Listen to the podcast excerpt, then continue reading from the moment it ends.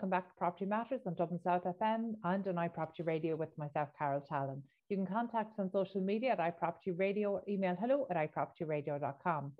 This week, I'm chatting to one of our favourite returning guests, uh, Christina Buckley, developer and consultant. Christina, you're very welcome. Thank you for joining us today. Thank you, Carol. Yes, thank you for having me back.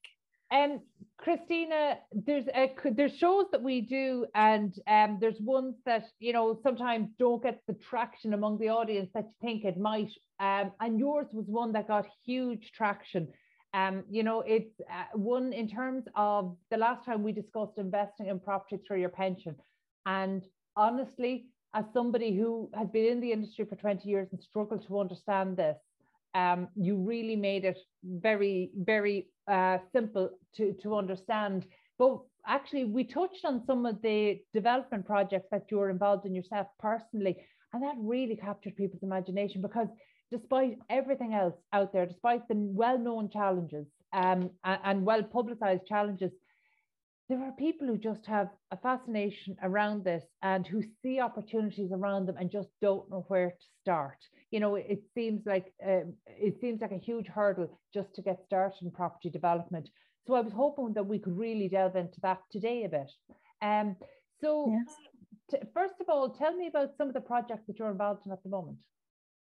Um, yeah, well, just I suppose to, to cover off the pension, you know, we're a year into that and uh, pension properties are, are doing well. The property values are holding, the rents are good.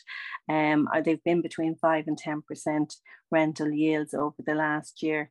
Um, now, the market, on the other hand, has had a bit of a downturn.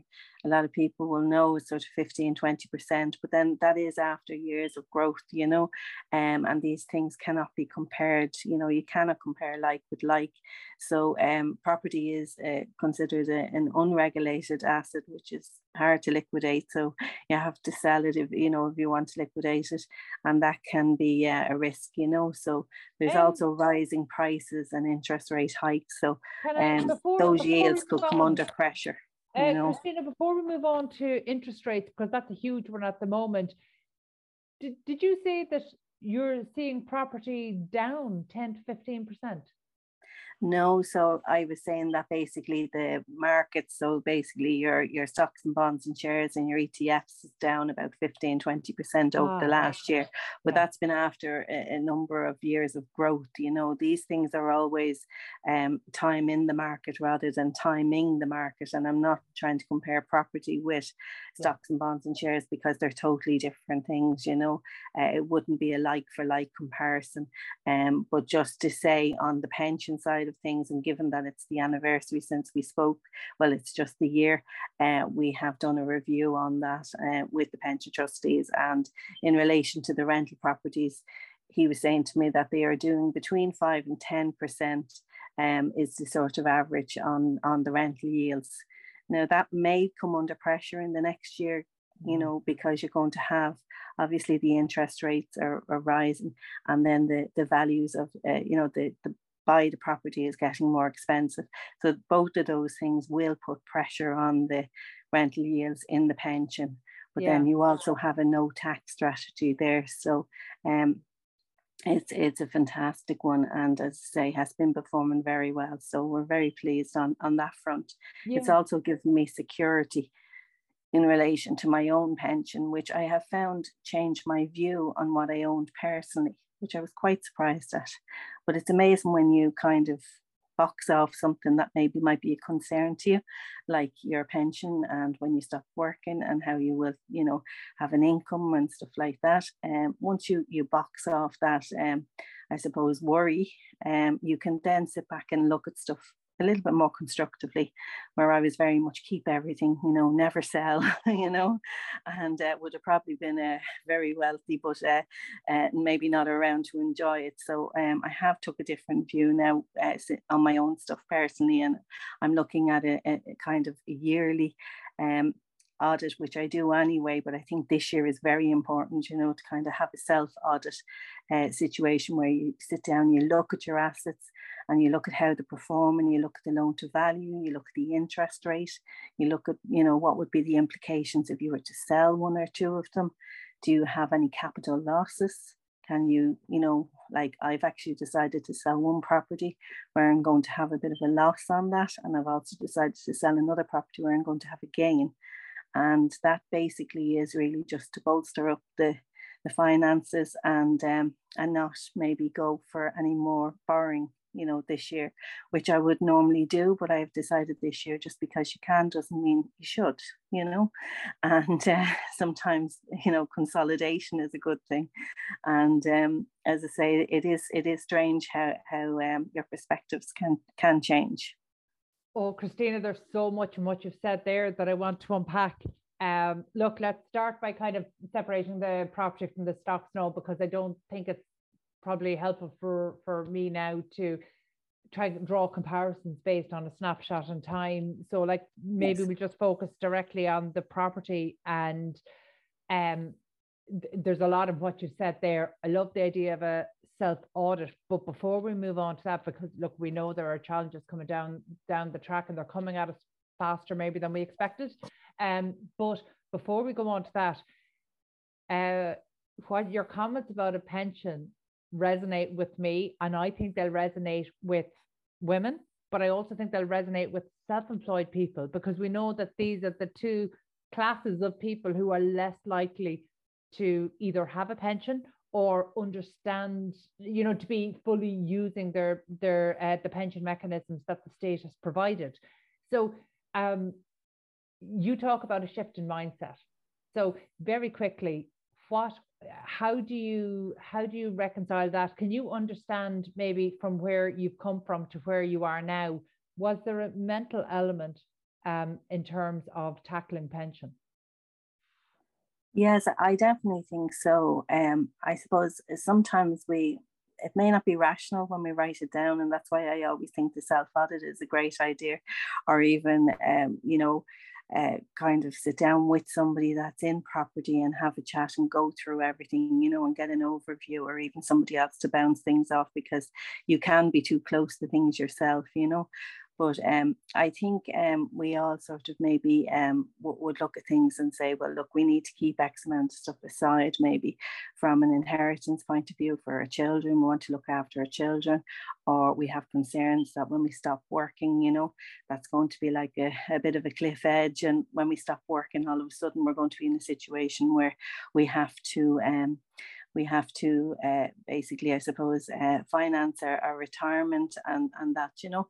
So these things can bring us to maybe a little bit of a irrational approach where we just keep everything you know, sell nothing, um, work longer, maybe don't retire when we should, um, or not even retire. I mean, it depends on it depends on what age you know you achieve you achieve that kind of I call it your your FI your financial independence age. You know, people forget that the pension can be used as a fantastic structure to meet that uh, goal, you know, where maybe you can work on projects that you really love rather than, you know, having to do the nine to five, you know, and you can definitely get there a lot quicker through the pension than you can personally because of the fact that the, the tax uh, aspect on the rental income and then even the property is grown in value in the pension wouldn't have any capital allowances or capital um, gains tax you know? So it, it, it's um it's really a very fast mechanism you know where you could get in at 40 and decide with your pension trustee that you want your retirement age or your financial independence age to be around the 50 mark. And depending on what type of policy you have you could be then sitting with your 25% lump sum drawdown and your 4% a year. And you may even go on and work for another 15 years, 20 years, and that's fine. But it's one thing, as you say, um, kind of doing it because you're worried and you haven't sat down and worked it out and put a plan in place. But it's another thing if you've worked it out and you've ticked all your boxes and you know where you're going, you have a plan, and uh, you know you're going to reach that goal quicker, and that's going to give you much more um, advantages, I suppose. I think what eh, it's a time and risk really, and people have said that to me. You know, it's one thing at, 50, at 35 if you thought you were going into a bit of a downturn and maybe the economy was going to be a bit rocky for 10 to 15 years. You know, that's one thing when you're 35, but when you're 55, if you think the economy is going to go into a bit of a downturn in 15 years, you're coming out the other side of that at 70. You know, they're precious years where you actually want to be able to um, you know, spend time with your family, you know, and, and travel and, and do things while you're healthy and you're able. So um, it's, I suppose, not to squander those years kind of worrying about things. Get them, get your worries listed. Yeah. Go no, through listen, them, look I, at I everything. Think, box them off I, and say, no, that's done and enjoy the rest and enjoy your time and enjoy your yeah. family because we're only here the once, you know? Yeah, look, that's very true. When you talk about financial independence, but I suppose independence is um, it's a bit of a um, I, I, suppose it's subjective to the person uh, on one level, but uh, you know, in terms of independence, financial independence is really the ability to choose. So as you say, you yes. hit that target and you might choose to work for 15 years, but you're doing it because you're choosing to use as uh, to to do it as opposed to because you have to. Um, yeah, look, I, I think that this is a really interesting space and one that um, probably our, our pension mechanisms are not being fully used by people who perhaps ought to be using them. And I think, uh, you know, particularly when you're self employed, it can always be a case that you're prioritizing, and I'm speaking for myself as well, you're always prioritizing maybe the security of the team as opposed to your personal long term security because the needs of the team are in the current financial period, whereas the, the future always seems that bit further away. But um, but let's move on to the self audit because that's really interesting. First, can I ask you, um, what are your expectations of the market over the next kind of two years? Um, well, I suppose it's kind of everybody sort of knows that you know things are changing you know how much they change it's it, you know it's it's kind of crystal ball gazing really and it's very difficult uh, to know um, we're definitely, if you look at the investment clock and you picture 12 o'clock has been the top of the invest, you know, investment market. And, uh, you know, we're not there. We've probably passed that, you know, and then six o'clock is the bottom. We're not there either, but we're somewhere in between. But it kind of be aware, well, where are we on that investment clock and where are we at the moment? And that does kind of color, I suppose, your your views a little bit. As I say, I kind of do this um, is kind of a chart type thing where I'd look at the time and risk based on the person's age. I'd look at how the asset maybe is performing. Is it a good asset? Or do they have problems with it? Is there a big roof that needs to be replaced or a lot of investment down the road and the rental yields really aren't holding that up and it's not it's not maybe the next one would be long you know part of their long-term plan. Is that property part of your long-term plan? And then what's the loan to value on it? What's the interest rate on it? Did you get a good deal on it in the first place? Because some people got absolutely atrocious deals that really that the interest rates are very high and uh, you know they're maybe a very short term and um, they're not good uh, from the get-go you know? So maybe you know look at those ones and stress test your loans. If you're on a low base maybe on a tracker that's coming in probably at you know an original 1% over the ECB it's now at about 3% so maybe look at doubling that and say at 6% if I stress test my buy to let or my few buy to lets how am I looking? You know, can I uh, weather, you know, any kind of storms coming down the road? Um, and then I suppose you may decide to sell some assets. Um, you know, you need to crunch the numbers. Capital gains tax is a big thing. So, did you buy it? Did you build it? How long ago did you buy it? Like, very quickly, if you sit down with a pen and piece of paper and work property by property, you're going to see that there are certain assets that if you sold, you'd maybe have a very big tax bill and maybe wouldn't be worth your while selling, you know? So, kind of aim to the ones that, um, you know, that that will work. Or maybe you have a capital loss which people tend to forget about or try to forget about because they think a loss is an absolutely dreadful thing. Oh my god we don't think about that property we bought and we lost our shirt on but you know, get that back out of the filing cabinet, talk to your accountant. What was the capital loss, and can you bring that capital loss forward against a gain, maybe on something that you want to sell now? And then I suppose around the finance, we were coming up with finance for a new project, and we were thinking about borrowing, and then we we decided no, we're not going to borrow. We're actually going to sell two assets one of them is going to create a loss and one of them is going to create a gain. And then out of after paying mortgages, etc., we're going to end up with X amount of money that we'll have then to build our new uh, our new project. And um, just because you can borrow doesn't mean you should. And that's a very hard one, you know, because I would be constantly year after year after year borrowing and borrowing and borrowing, you know. So you need to know sometimes, you know, that the bank is a great ally to have and it's great to have them on your side.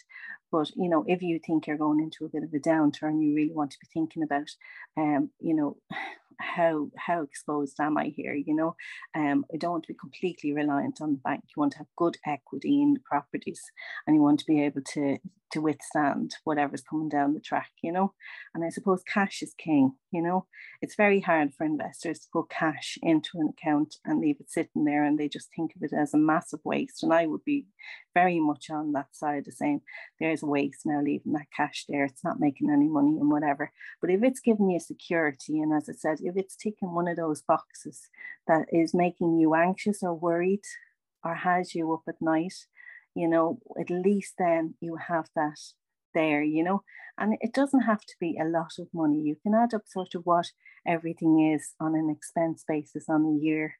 And if you can aim to put one year's money away, now people have said to me, one year is nothing you know, if things go wrong, you're going to be tapping into one year very quickly. I said, You will, yes, but things don't disappear overnight. If things mm. start going down, they might go down 25%. And if you have to tap into that one year at 25%, that actual one year will buy you four years of help at 25%, you know, that sort of way. But um, I did find in the last recession, cash was definitely king, you know, and you just need to be the guy that could hang around the longest, you know, and just still be there, I suppose, really, you know, just, uh, you know, steadfast and be there and just trying to hang on was really the main thing, you know. So, um, but then that's not to say it's going to be as bad as all that, but let's prepare for the yeah. worst and hope for the best you know, um, Christine, every time I talk to you, I, I genuinely learn so much, and you always get me thinking about things in a slightly different way. And I, I think it is very reasonable that we know, while we don't know the shape of what the next downturn will look like, you know, it, it does certainly feel inevitable in some form or other. And I think when it comes to property, there will be very clear winners and there will be very clear losers, but it's not clear yet which is which and um, that's something that that we're struggling with ourselves at the moment. Um, but listen, you, have given me loads to think about. I'd love to touch base. I mean, the idea of the self audit. I mean, that is such a good discipline and one that maybe everybody knows logically to do, but doesn't sit down to do or doesn't make the time to do because again, priorities tend to, to run off the page. Um, but actually, I, I think that you make a very compelling case that actually now is the time because it would be a shame uh, for people who experienced losses over the past decade and a half, and I'm not sure I know anybody in this industry who didn't, um, for those people, it would be a shame to have those losses in vain. There should at least be a learning, and maybe now is the time to apply that learning. And unfortunately, a lot of what's happening at the moment does feel familiar, but at least if we're going in uh, using the learning that was hard hard gained the last time yes. and it would be it would be a positive step. So look thank you for being so open. Like genuinely it's hard to get a conversation like this going. So genuinely appreciate your time. And um, so my thanks to christina buckley developer and consultant. We need to take a quick break. Stay tuned